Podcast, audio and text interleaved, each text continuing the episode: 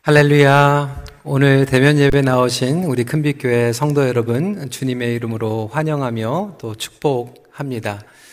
아, 또한 온라인으로 또 예배 시간을 지키고 이 시간에 정성으로 또 하나님을 경외하는 마음으로 예배를 드리시는 모든 주님의 자녀들, 하나님의 평강이 여러분들 예배 초소에 임하기를 바랍니다. 오늘은 거룩한 열망 이라는 주제로 말씀을 나누겠습니다. Today's message's title is Holy Ambition. 예수님은 거룩한 열망을 가지고 하나님 나라를 선포하셨습니다. 어, 영어 제목은 Holy Ambition입니다. 그래서 이 ambition을 한국어로 어, 번역을 하면 야망. 아, 그래서 제가 이번 주에 제목을 가지고 좀 고민을 했어요. 원래는 좀 거룩한 야망 어, 이렇게 하고 싶은데 생각해 보면 예수님은 야망과 거리가 먼 아니 그 정반대 되는 삶을 살아가셨는데 이게 좀 듣기에 좀 거슬리게 들리시는 분들이 계실 것 같아서 어, 고민을 했습니다. 그런데 우리 영어권에서는 holy ambition 그러면 굉장히 공감하고 아, 이 뜻을 금방 캐치합니다. 왜냐하면 야망 그러면 많은 분들이 좀 오해를 하고 계세요. 목적을 위해서 수단과 방법을 가리지 않고 다른 사람들에게 상처를 주을지언정 내가 원하는 것을 이루는 것을 우리는 야망이다라고 사용하기 때문에 그렇습니다. 그런데 사전을 보면요. 야망의 뜻은 무언가를 크게 이루는 비전을 이야기하고 있습니다. 그리고 이상은 현실을 감안하지 않고 추상적인 것을 이루겠다라고 하는 희망을 이야기하고 있습니다. 그래서 오늘 이야기하고 있는 것은 human ambition이 아니라 godly ambition. 인간적인 열망이 아니라 거룩한 하나님의 열망에 대해서 선포하고 있는 것입니다. 이것은 하나님 나라의 비전을 가진 모든 주님의 제자들에게 공유되는 갈망입니다. 저희들이 읽은 오늘 이 누가복음의 문화 비유는 사실 마태복음에 있는 달란트 비유와 아주 흡사한 내용과 구조를 가지고 있습니다. 근데 신학자들의 의견이 다릅니다. 어떤 학자들은 이 누가복음의 문화의 비유와 마태복음의 달란트의 비유가 같은 비유인데 청중에 따라서 이 용도를 재구성하고 재조합했기 때문에 좀 다르게 어, 적용이 되었다라고 설명하는 학자들이 있고요. 또 다른 학자들은 아니 마태복음 비유와 누가복음의 비유는 완전히 다른 비유다라고 이야기하고 있습니다.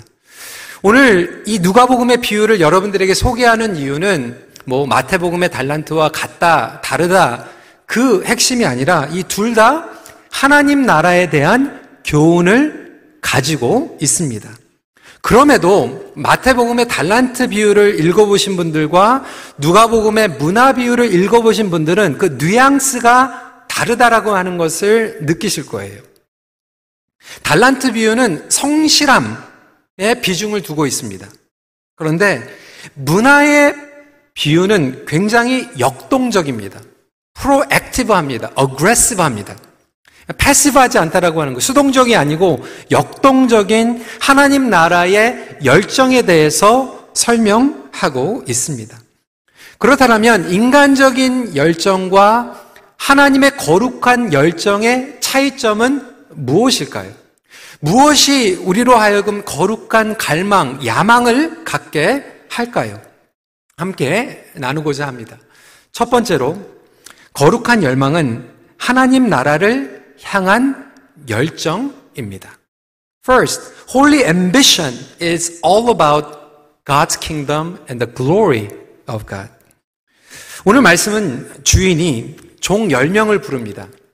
그래서 각각 한 문화씩 주고 떠나게 됩니다. 문화는 값어치가 어느 정도 될까요? 지난주에도 말씀을 드렸지만 보통 일반 사람들이 하루 종일 일하면 버는 게 한 데나리온이에요. 그런데 문화는 데나리온이 한 문화입니다. 그래서 다시 설명하면 보통 사람들이 평균 100일을 일을 해야지 한 3개월에서 3개월 반 정도 일을 해야만 벌 수 있는 작지 않은 금액입니다. 근데 이것을 주면서 하나씩 문화를 남기고 장사를 하려는 거예요. 이익을 남기라고 사명을 줍니다. 여러분, 마찬가지로 우리 주님께서는 주님의 종들을 부르시고 천국 복음을 전파하는 시대적인 사명을 주셨습니다. 교회 공동체는 단순히 성도들이 편안하게 믿음 생활하고 은혜 받는 것으로 절대로 끝나지 않습니다. 예수님은 제자들에게 부활 승천하시면서 내가 올 때까지 믿음 잘 지키고 버티고 있어 라고 말씀하고 가시지 않으셨어요. 예루살렘과 온 유대와 사마리아와 땅 끝까지 나아가라고 명령하셨습니다. 교회는 maintaining mode가 아니에요. maintaining mode 하면은 죽습니다. 교회는 영적인 movement가 일어나는 곳이에요. 성령님께서 살아계시고 움직이시며 지금도 믿음의 전진을 하는 가운데 하나님의 나라를 확장하는 사명을 담당하는 공동체입니다. 팬데믹 가운데에서도 maintaining 아니라 movement를 일으키는 사명을 가지고 있습니다. 초대교회도 그랬고요. 여러분 역사적으로 하나님께서 쓰신 교회들은 어려운 가운데에서 온전히 이 무브먼트를 감당합니다. 교회는 surviving이 아니에요. thriving입니다. 생존이 아니라 번성하기 위해서 하나님 나라를 선포하는 도구로 부르심을 받았습니다. 여러분, 성경 말씀을 보면 창세기 때부터 요한계시록까지 하나님 나라의 선포는요, 너무나도 액 티브해요. 패시브하지 않아요. 창세기 1장 28절부터 하나님께서는 그 무먼트를 명령하시죠. 하나님이 그들에게 복을 주시며 하나님이 그들에게 이르시되 생육하고 번성하여 땅에 충만하라. 땅을 정복하라. 바다의 물고기와 하늘의 새와 땅에 움직이는 모든 생물을 다스리라 하시리라. 잘 지키고 있어. 이게 아니에요. 번성하고 충만하고 정복하라. 인간의 힘으로, 인위적으로 전쟁해서 아니죠. 복음으로. 예수님께서는 겸손하게 이 땅에 오셨습니다. 병자들과 소외된 자들을 친절하게 온유하게 안아주셨어요. 그렇지만 하나님 나라의 선포에 대해서 말씀하실 때는 액티브하게 하셨어요. 하나님 나라는 침노함이 확장해 나갑니다. It is by force, invasion of the Holy Spirit이에요. 수동적이 아니라 역동적입니다. 누가복음 16장 16절 말씀 율법과 선지자는 요한의 때까지요 그 후부터는 하나님의 나라의 복음이 전파되어 사람마다 그리로 침입하느니라.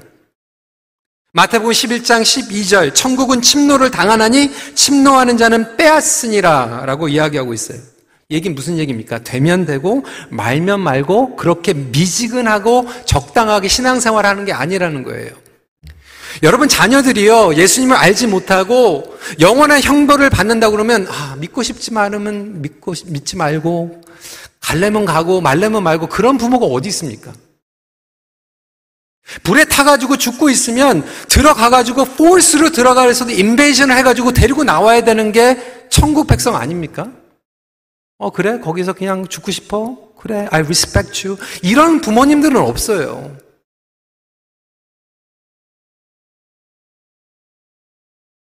저는 예수님 믿지 않는 가정에서 태어나서 예수님을 만났을 때 성령님께서 제 마음 가운데 역사하셨을 때 희성아 너 믿고 싶으면 믿고 믿지 말라면 믿지 말고 이렇게 역사하지 않으셨어요. 강권적으로 역사하셨어요. 은혜를 주셨고 회개하게 하셨고 예수님을 따르게 하셨어요. 이것이 바로 복음의 역사이고 천국의 역사입니다. 예수님이 이러한 거룩한 야망을 가지고 하나님 나라를 선포하셨고 성취하셨어요. 너무나도 저돌적이죠. 역동적이죠. 그래서 예수님은 목숨을 걸고 예루살렘으로 가십니다. 무엇이 그로 하여금 목숨을 걸고 입성하게 하셨을까요? 오늘 이 말씀에 그 전에 보면 사케오 이야기가 나오면서 마무리를 10절로 하죠. 인자가 온 것은 잃어버린 자를 찾아 구원하려 함이니라. 잃어버린 차들을 찾아서 침노하는 거예요. 역동적으로 나가는 거예요. 프로액티브하게 나가는 거예요. 여러분, 그래서요, 하나님 나라의 백성은요, 대강 살아가지 않습니다. 적당하게 살아가지 않아요. 왜? 하나님의 excellence를 맛보았기 때문에 그렇습니다. 여러분들은 하나님의 excellence를 맛보셨습니까? 하나님의 영광을 맛보셨습니까? 하나님의 영광을 맛본 사람들이 어떻게 대강 살아갑니까? 어떻게 대충 예배를 드립니까?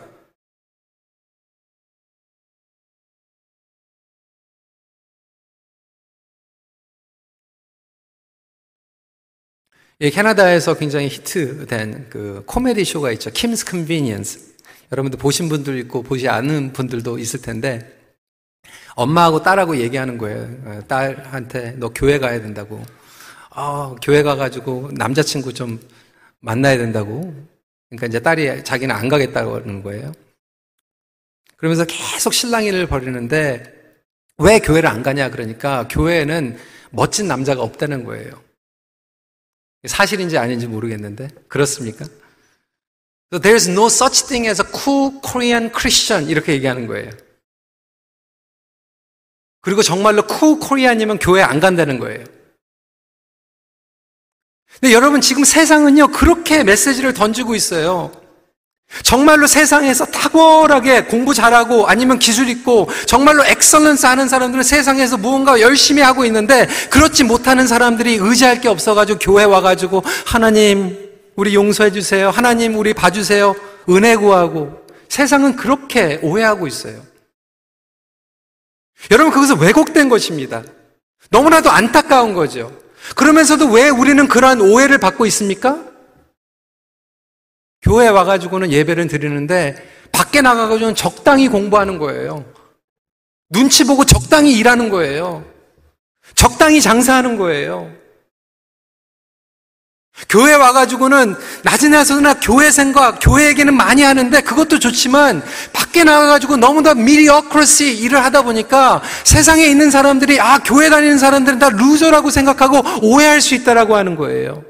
여러분, 하나님의 사람들은요, 대강 살아가지 않습니다. 그런데 우리가 열정적으로 최선을 다해서 공부하고 일을 하고 관계를 맺고 하는 이 모든 것들은 나를 위한 인간적인 열정과 야망이 아니라 하나님께서 우리에게 열정을 주셨기 때문에 그 영광으로 나간 줄 믿으시기 바랍니다. 인간적인 야망은 나의 성공을 위한 거예요. 나를 높이기 위한 거예요. 내가 인정받기 원하는 거예요. 성공하고 존재감을 알리기 위한 거예요. 비교하고 경쟁해서 이기기 위한 야망이에요. 그런데 거룩한 열망은 하나님께서 어떤 분인지 맛을 봤기 때문에 대강할 수 없는 거예요. 팀 켈러 목사님은 우리 시대에 가장 위대했던 복음주의 탁월한 설교자로 존 스토트 목사님을 꼽았어요. 돌아가셨죠. 근데 그, 그, 존 스토트 목사님의 삶을 얘기하면서 그야말로 거룩한 야망의 사람이었다. He was a man of holy ambition. 하나님 나라와 영광에 대한 열정으로 가득 찬 분이었다. 그는 단지 목회의 성공이나 평가를 위해서 달려가지 않았다라고 하는 거예요. 보통 우리 같은 경우에는 내가 최고의 설교자가 돼야지, 우리 큰빛교회가 최고의 숫자 많은 교회가 돼야지, 뭐 이렇게 생각할지 모르는데, 존 스토트 목사님은 그 관심이 없었다라고 하는 거예요. 최고의 설교자, 최고의 교회 목회하는 게 관심이 아니었고 어떻게 하면 이 세상을 예수 그리스도의 복음으로 바꿀 수 있을까 그 열정밖에 없었다라고 하는 거예요. 저는 우리 청년들에게 도전하고 싶어요. 여러분들 최고의 직장인, 최고의 학생, 그거보다 더 중요한 것은 최고의 예수 그리스도를 여러분의 삶으로 자랑하고 영광 돌릴 수 있는 그런 탁월한 존재감과 사명과 열정으로 달려가는 우리 청년들이 되시길 주님의 축원합니다. 우리 어르신들도 마찬가지예요. 우리 자녀들에게 너 성공해라, 돈 잘 벌어라 이렇게 도전하는 게 아니라 you need to pursue excellence because our God is excellent God. 이렇게 도전하는 우리 부모님들이 됐으면 좋겠어요. 그렇다면 이 거룩한 열망은 어디서 나오는가? 거룩한 열망의 원천은 십자가입니다. The cross is the heart behind holy ambition. 다시 오늘 비유로 돌아가서 여러분 달란트 비유는요. 종을 불러가지고 누구는 한 달란트, 두 달란트, 다섯 달란트 다른 금액을 주잖아요. 그런데 누가복음에서는 종을 열 명을 불러서 똑같이 한 문화씩 주는 거예요. 한 문화씩. 그런데 똑같은 문화를 받았는데 한 종은 이걸 가지고 열 문화를 남깁니다. 두 번째 종은 다섯 문화를 만듭니다. 하지만 또 다른 종은 한 문화로 아무것도 하지 않고 수건에 싸가지고 그냥 놔두는 거예요. 무엇이 이 종으로 하여금 아무것도 하지 않게 만들었을까? 왜 그럴까요? 게을러서 그럴 수 있었겠죠. 질문하겠습니다. 하나님께서는 저와 여러분들에게 똑같이 문화를 주셨어요.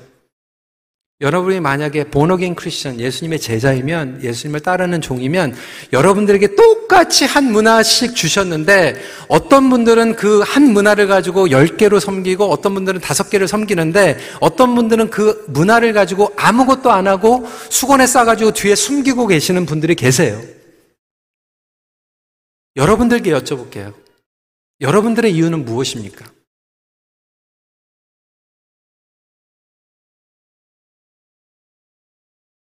여러 가지 이유가 있겠죠. 두려워서, 코로나 때문에, 실패가, 실망이 두려워서. 예전에 다 해봤는데, 뭐, 그게 그건 것 같더라.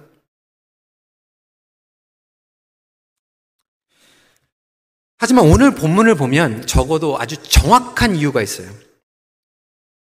그 이유는 무엇이었습니까? 주인에 대한 왜곡된 생각, 오해, 였어요. misunderstanding이었어요. 21절 한번 제가 읽어드리겠습니다. 이는 당신이 엄한 사람인 것을 내가 무서워함이라. 당신은 주지 않은 것을 취하고 심지 않은 것을 거두나이다.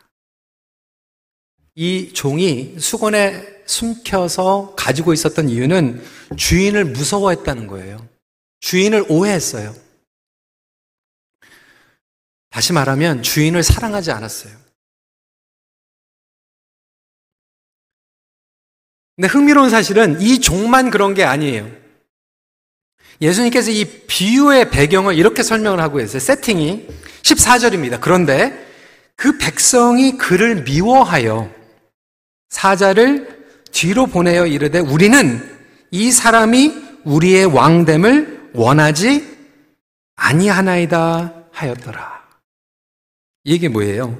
이 주인이 왕이 되는 것을 사람들이 원치 않았다는 거예요. 아, 예수님이 이게 비유는 이거 가정으로 만드는 거잖아요. 그러면 꾸며내는 이야기인데 저 같으면 이왕이면 모든 백성들이 이 주인이 왕 되는 걸 원했습니다. 이렇게 저는 스토리를 만들 것 같은데 왜 예수님은 백성들이 이 주인이 왕이 되는 것을 원치 않은 걸로 이야기를 세팅을 하셔가지고 비유를 만드셨을까? 여러분 궁금하지 않으세요? 이것을 이해하려면 그 당시의 역사적인 배경을 알아야 됩니다. 여러분 그 당시에 왕이 누구였죠? 헤롯 왕이었어요. 예수님이 태어나셨을 때는 헤롯 대왕이 왕이었어요. 그런데 헤롯은 에돔 사람이었어요. 에돔 사람이라고 하는 것은 에서의 후예였습니다. 에서의 후예가 유대의 왕이 된다, 이스라엘의 왕이 된다, 사람들이 좋아했을까요? 싫어했을까요? 싫어했죠. 그런데 백성들이 뽑는 게 아니라 그 당시에는 로마 정권이었기 때문에 로마에 가가지고 승인을 받으면 그냥 왕이 되는 거예요. 그래서 헤롯 대왕이 돈이 많고 정치력이 좋았기 때문에 백성들은 원치 않았는데 로마에 가가지고 황제의 도장을 딱 받고 왕이 돼버린 거예요. 옛날에 우리 선조들 뭐 청나라 뭐 명나라에 허락받고 와가지고 왕 되는 것처럼 그렇게 왕이 된 거예요. 그리고 나서 헤롯 땅에 아, 아들이 셋이 생기게 되는데 헤롯 안티파스, 헤롯 빌립, 헤롯 아켈러우스 이렇게 셋이 나눠집니다. 그래서 안티파스는 갈릴리 지역의 분봉왕이 되고 그리고 아켈러우스는 유대의 분봉왕이 되는데 그때도 유대 지역에 있는 백성들이 반대를 하면서 로마의 사절단을 보내가지고 이 사람이 우리의 왕이 되면 안 됩니다라고 사절단을 보낸 거 부탁을 한 거예요. 그럼에도 불구하고 로마의 황제는 정치적인 속셈으로 도장을 딱 찍어가지고 왕으로 보냅니다. 그리고 나서 이 분봉왕 아켈로우스가 유대에 돌아와가지고 자기를 반대했던 사람들을 다 죽여버리는 거예요. 그러니까 여러분 이, 이 스토리가 2000년 전에 예수님께서는 비유로 말씀하셨을 때 모든 청중들이 이게 무슨 얘기인지 알고 있었어요. 우리에게는 좀 생소하지만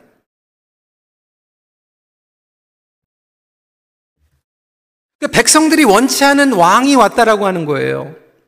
그런데 예수님은 지금 이 역사적인 배경을 설명하시면서 자기의 이야기를 하고 있는데 내가 다스리는 이 왕국은 헤롯이 다스리는 사람을 죽이는 왕국이 아니라 내가 십자가에서 여러분들을 위해서 죽고 여러분들을 살리는 거꾸로 된 왕국입니다. 라고 이야기하고 있는 거예요. 그럼에도 불구하고 다른 사람들은 몰라도 종들은 종이 종들은 주인이 왜 어떠한 왕인지 그걸 알아야 되는데 불구하고 그 중에 여전히 어떤 종들은 주인에 대해서 오해했다라는 거예요. 예수님이 이제 곧 십자가를 지는 왕으로 희생과 죽음을 구원의 길로 인도하시는 왕으로 오셨어요. 그리고 그것을 같이 똑같은 마음을 가지고 주인의 마음을 전하는 종들을 부르신 거예요. 그럼에도 불구하고 여러분 교회에서도 마찬가지입니다. 교회에서도 주님의 십자가의 비밀을 알고 섬기는 종들이 있고 세상과 똑같은 가치관과 세상과 똑같은 마음으로 주인을 알지 못하고 심지어는 주인을 원망하면서 섬기는 종들도 있다는 거예요. 하나님이 누구인지 오해하면서 종교생활하는 사람들이 있다는 거예요.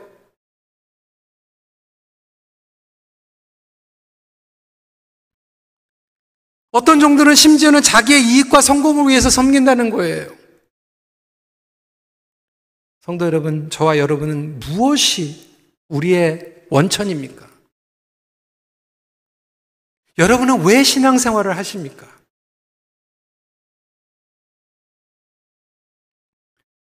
때로는 게으름, 때로는 좌절감, 무기력함, 두려움, 여러 가지 이유가 있을 수 있지만 사실 그거 껍질들을 다 벗겨버리면 그 중심에는 우리가 하나님을 오해하고 있는 부분들이 있다는 거예요.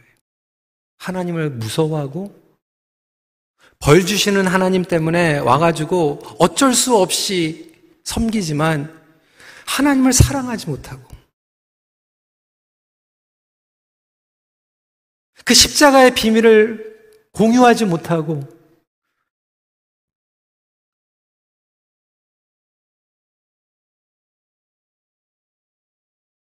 혹시 하나님께서 여러분들에게 주신 문화를 하나님을 오해하기 때문에 아니면 그 십자가가 멀어진 삶을 살아가기 때문에 지금 숨기고 있는 아무것도 하지 않는 성도들이 있다라면 오늘 이 시간 다시 한번 성령님께서 여러분들에게 말씀하여 주셔서 온전한 예수 그리스도를 깨닫고 그 십자가의 영성으로 회복되는 귀한 축복의 날이 되길 간절히 기도합니다.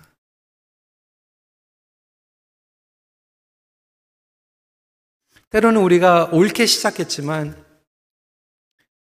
날마다 우리가 우리를 부인하고 십자가를 지지 못하는 순간 우리는 하나님과 멀어질 수밖에 없고 탈진할 수밖에 없고 그리고 이 거룩한 열망을 잃어버릴 수밖에 없어요.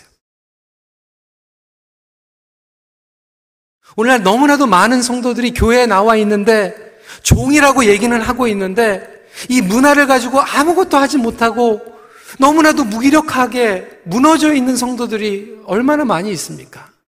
그럼에도 불구하고 예수님께서는 이 비유를 통해서 우리 모두를 다시 한번 일으켜 씌우시는 거예요. 그분을 알면 알수록 사랑과 충성심이 자랄 수밖에 없습니다.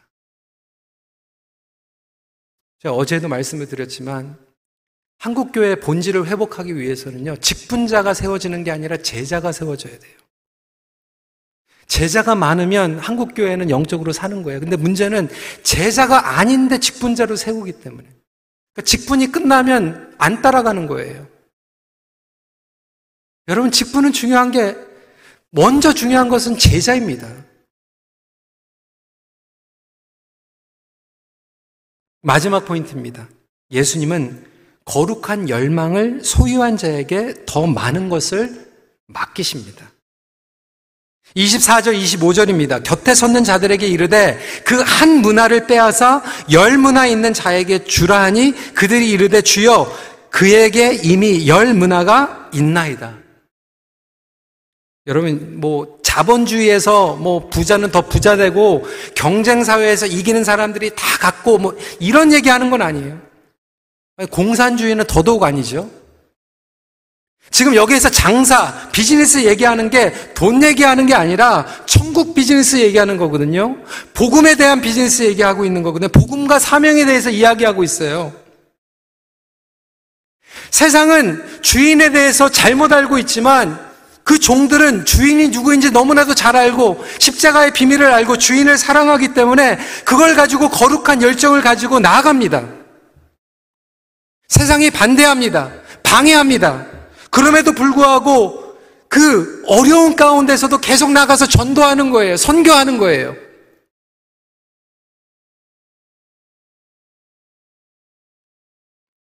여러분, 전도하기 힘든 시대를 살아가고 있어요.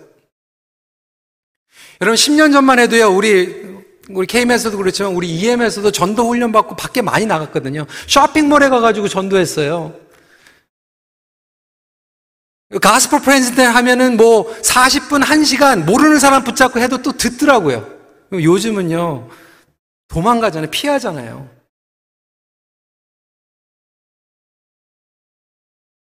그럼에도 불구하고 전도를 하니까요, 하나님께서 한 영혼을 보내주시니까 그 한 영혼에게 복음을 전하니까 그 다음에 다섯 영혼을 보내주시고요. 그 다섯 영혼에게 복음을 전하니까 열 영혼들을 보내주시는 거예요. 그게 천국의 법칙이에요. 여러분 한번 생각을 해보세요. A 교회가 있고 B 교회가 있는데 A 교회는 하나님께서 한 영혼을 보내주시니까 모든 성도들이 달라붙어 가지고 그 영혼을 위해서 기도하고 복음을 제시하고 제자로 만들어내는 그러한 교회가 있는가 하면 어떤 교회는 가니까 끼리끼리 모이고 환영도 안 해주고 바깥에서 왔다고 의무적으로만 인사해주고 복음도 전해주지 않고 내가 하나님이라면 이 교회 안 보내요. 저 교회 보내지. 안 그렇습니까? 목장도 마찬가지예요. 어떤 목장은 한 영혼 보냈을 때 거기 안에서 이 영혼이 예수님을 영접하고 어떻게든지 제자로서 설 수 있도록 모든 목원 식구들이 같이 기도하고 으쌰으쌰하고 도와주는 목장이 있는가 하면 어떤 목장은 영화 얘기하고 음식 얘기하고 직장 얘기하고 집 얘기하고 다 하는데 복음 얘기는 안 하고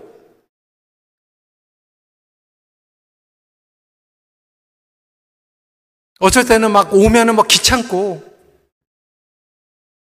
왜 이렇게 자꾸 오는 거야? 그런 마음을 갖는다라면 하나님 입장에서 누구에게 보낼 것 같아요? 여러분, 요즘 북미는요, 복음주의, 뭐 걱정 많이 있어요. 뭐 자유주의가 들어온다. 교세가 줄어든다. 사실이에요. 그런데도 불구하고 여러분 신문과 뉴스와 설문을 보면요. 신학교들이 지금 문 닫고 있고, 신학교들이 지금 숫자들이 적어가지고 교수들을 지금 어떻게 할지 몰라가지고 고민하고 있는데 미국과 캐나다에서 그럼에도 불구하고 성장하는 신학교들이 있어요. 어떤 신학교들인지 아세요? 복음주의 신학교. 복음을 지키는 신학교. 교회도 마찬가지예요. 자유주의 mainstream, 뭐, 옛날에 뭐 유명했던 교단들 문 닫고 줄어들고 싸우고 하고 있지만 지금도 여전히 복음을 타협하지 않고 하나님 말씀 가운데서 계속해서 거룩한 열정을 가지고 전하는 교회들은 성장하고 있다라고 하는 거예요. 아, 세상 사람들이 미워하니까, 불편해하니까, 마치 이 종이 똑같이 세상에서 그 주인을 미워하고 있으니까 나도 똑같이 미워하면서 그 가치관을 가지고 수건 가지고 아무것도 하고 있는 그 종이 아니라 다른 사람들은, 다른 세상 사람들은 오해할지언정 나는 우리 주인을 알아. 우리 주인은 나를 위해서 십자가를 감당하시는 주인이야. 다른 사람들은 오해해도 나는 그 주인 목숨 걸 수 있어. 끝까지 갈 거야. 그 종들이 사고를 치는 거예요.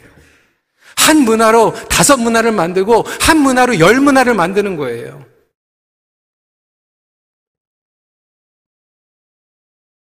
코로나 시대, 뉴노멀 시대, 뭐 편안한 것들을 추구하는 시대, 여러분 그래요. 많은 사람들이 그래요. 그런데 여러분 교회는요 그렇지 못하죠. 왜? 거룩한 열망 어쩔 수가 없는 거예요. 예전에 하나님께서 뭘 맡기시면요 굉장히 원망할 때도 있었거든요. 다른 사람 뭐 아무것도 안 하는데 왜 저한테만 맡겨요? 근데 여러분 입장을 바꿔놓으시면 하나님께서 여러분들에게 맡기시는 이유가 뭘까요? 여러분들을 믿으시는 거예요. 못 믿으면 못 맡겨요. 얼마나 귀한 영혼들인데.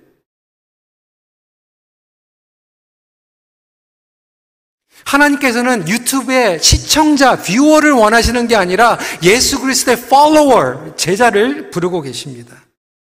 17절 19절이에요. 주인이 이르되 잘하였도다 착한 종이여 내가 지극히 작은 것에 충성하였으니 열 고을 권세를 차지하라 하고 또 19절에 주인이 그에게 이르되 너는 다섯 고을을 차지하라 하고 저는 이 말씀은 교회 충성자들에게 위로하시는 것 같아요. 도전하시는 것 같아요. 성도 여러분, 저와 여러분들은 양보하는 문화와 정서에서 자랐어요. 아, 저 못해요. 먼저 하세요. 여러분, 이게 미덕이에요. 예수님도 겸손하셨어요. 자신을 드러내지 않으셨어요. 그런데 하나님 나라의 비전만큼은 안 빼셨어요. 저돌적이셨고, 역동적이셨고, 목숨을 바치셨어요. 26절, 주인이 이르되 내가 너에게 말하노니 무릇 있는 자는 받겠고, 없는 자는 그 있는 것도 빼앗기리라. 혹시 여러분들 하나님께서 주신 문화를 가지고 아무것도 안 해서 이제 서서히 그 열정과 목적과 사명을 빼앗기신 성도님들은 안 계십니까? 10년 전에 있었는데, 몇 년 전만 해도 있었는데 지금 없어져 버렸어요.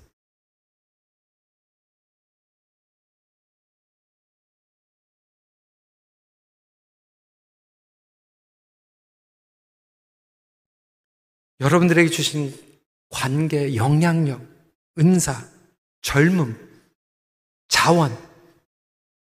여러분, 빼앗기지 말고, 오히려 활활 타오르는 가운데에서 쓰임받는 우리 큰빛교회가 되기를 간절히 기도합니다. 그 열망 가지고 어제 우리 양육자들 헌신 예배 드렸고요. 그 열망 가지고 이번에 새로 임명받는 목자, 목녀님들 주님의 이름으로 축원합니다. 그리고 또 안식 취하시고 재충전 받아서 이번에 재신임, 재헌신하시는 우리 목자, 목녀님들 정말로 환영합니다. 우리에게 주신 사명, 하나님께서 주신 이 holy ambition을 가지고 주님 다시 오시는 그날 랭킹, 뭐 직책 이게 아니에요. 정말 하늘의 권세와 영광과 열매를 가지고 주님 앞에 달려갈 수 있는 우리 모두가 되기를 간절히 기도합니다. 말씀을 마칩니다. 하나님은 오늘도 거룩한 열망을 가진 자들을 부르시며 사용하십니다. 같이 기도하겠습니다.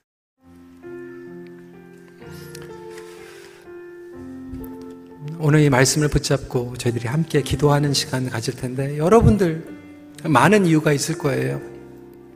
심지어 어떤 분들은 하나님께서 주신 이 문화 꼭꼭 수건에 싸서 아무것도 안 하고 계시는 분들 그래서 그 열정과 목적 의식을 빼앗겨 버린 채 살아가고 계시는 분들이 있다라면 이 시간에 여러분 제가 여러분들 뭐 교회 일꾼 만들려고 그러는 거 아니에요. 여러분 교회에서 중요한 게 아니라 세상에 나가서 그 열정 가지고 탁월한 삶을 살아가세요. 그 열정 가지고 최선을 다해서 목숨 걸고 공부하시고 목숨 걸고 직장에서 일하세요. 안 믿는 사람보다 더 열심히 일하세요. 최고의 하나님을 자랑하세요.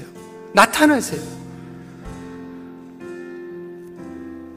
주님 제가 회복되기 원합니다. 하나님께서 나에게 분명히 주신 문화가 있는데 제가 꼭꼭 숨겨놓고 있었습니다. 주님 용서해 주시고 회복시켜 주세요.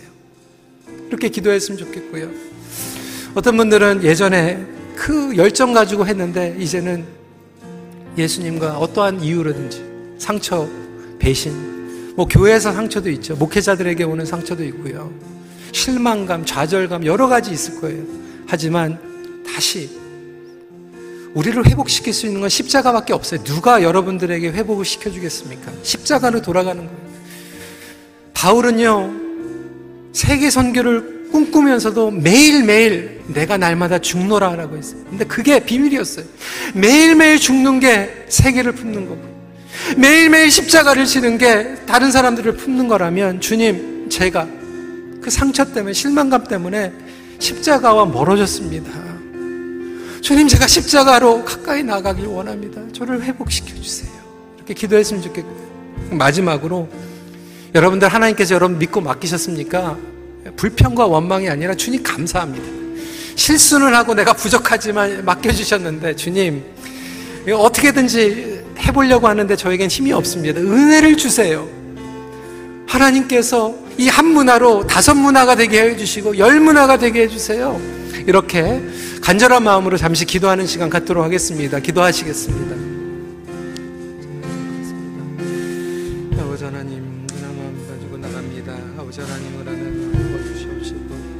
아버지 하나님, 그런 마음을 가지고 열정을 가지고 나갈 수 있는 우리 성도들이 되게 하여 주시옵소서. 아버지 하나님 하나님 나라의 비전과 그 열정을 식어버린 채 빼앗겨버리고 살아가고 있는 성도들 많이 있지 않습니까? 아버지 하나님 우리는 두렵고 우리에겐 게으름이 있고 허탈감이 있고 무기력이 있고 이 모든 여러 가지 이유가 있지만 그 가운데 중심으로 들어가면 우리가 주님 앞에 가까이 나아가지 못했고 주님을 믿지 못했고 주님을 사랑하지 못했음을 다시 한번 고백합니다. 주님 오늘 이 시간 그 마음을 회복시켜 주시옵소서. 십자가의 영성을 회복하게 하여 주시옵소서.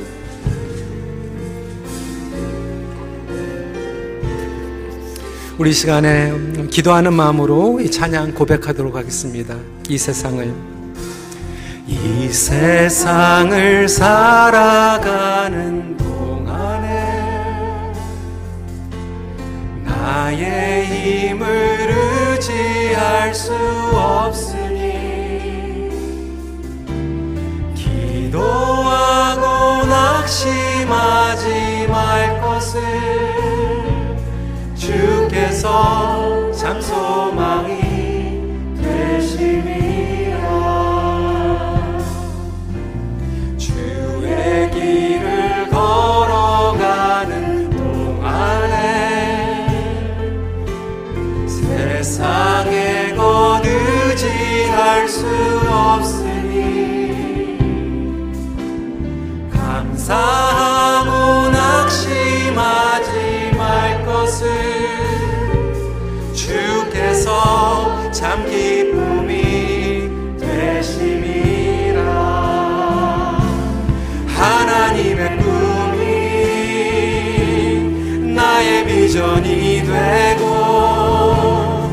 예수님의 성품이 나의 인격이 되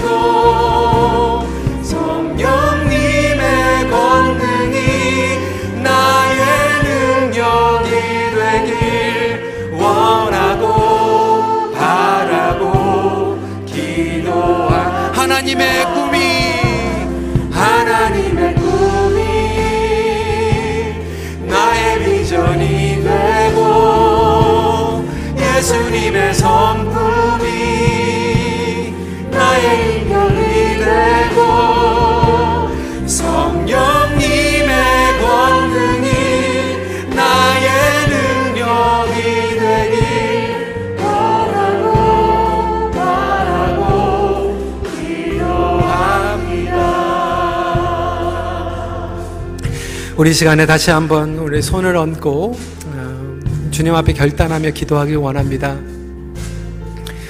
주님, 우리 청년들도 똑같이 한 문화를 받았고, 그래서 연소하다고 망설일 필요 없이 그 한 문화를 태우면 되는 거예요. 그리고 우리 어르신들도 한 문화를 가지고 계신 거예요.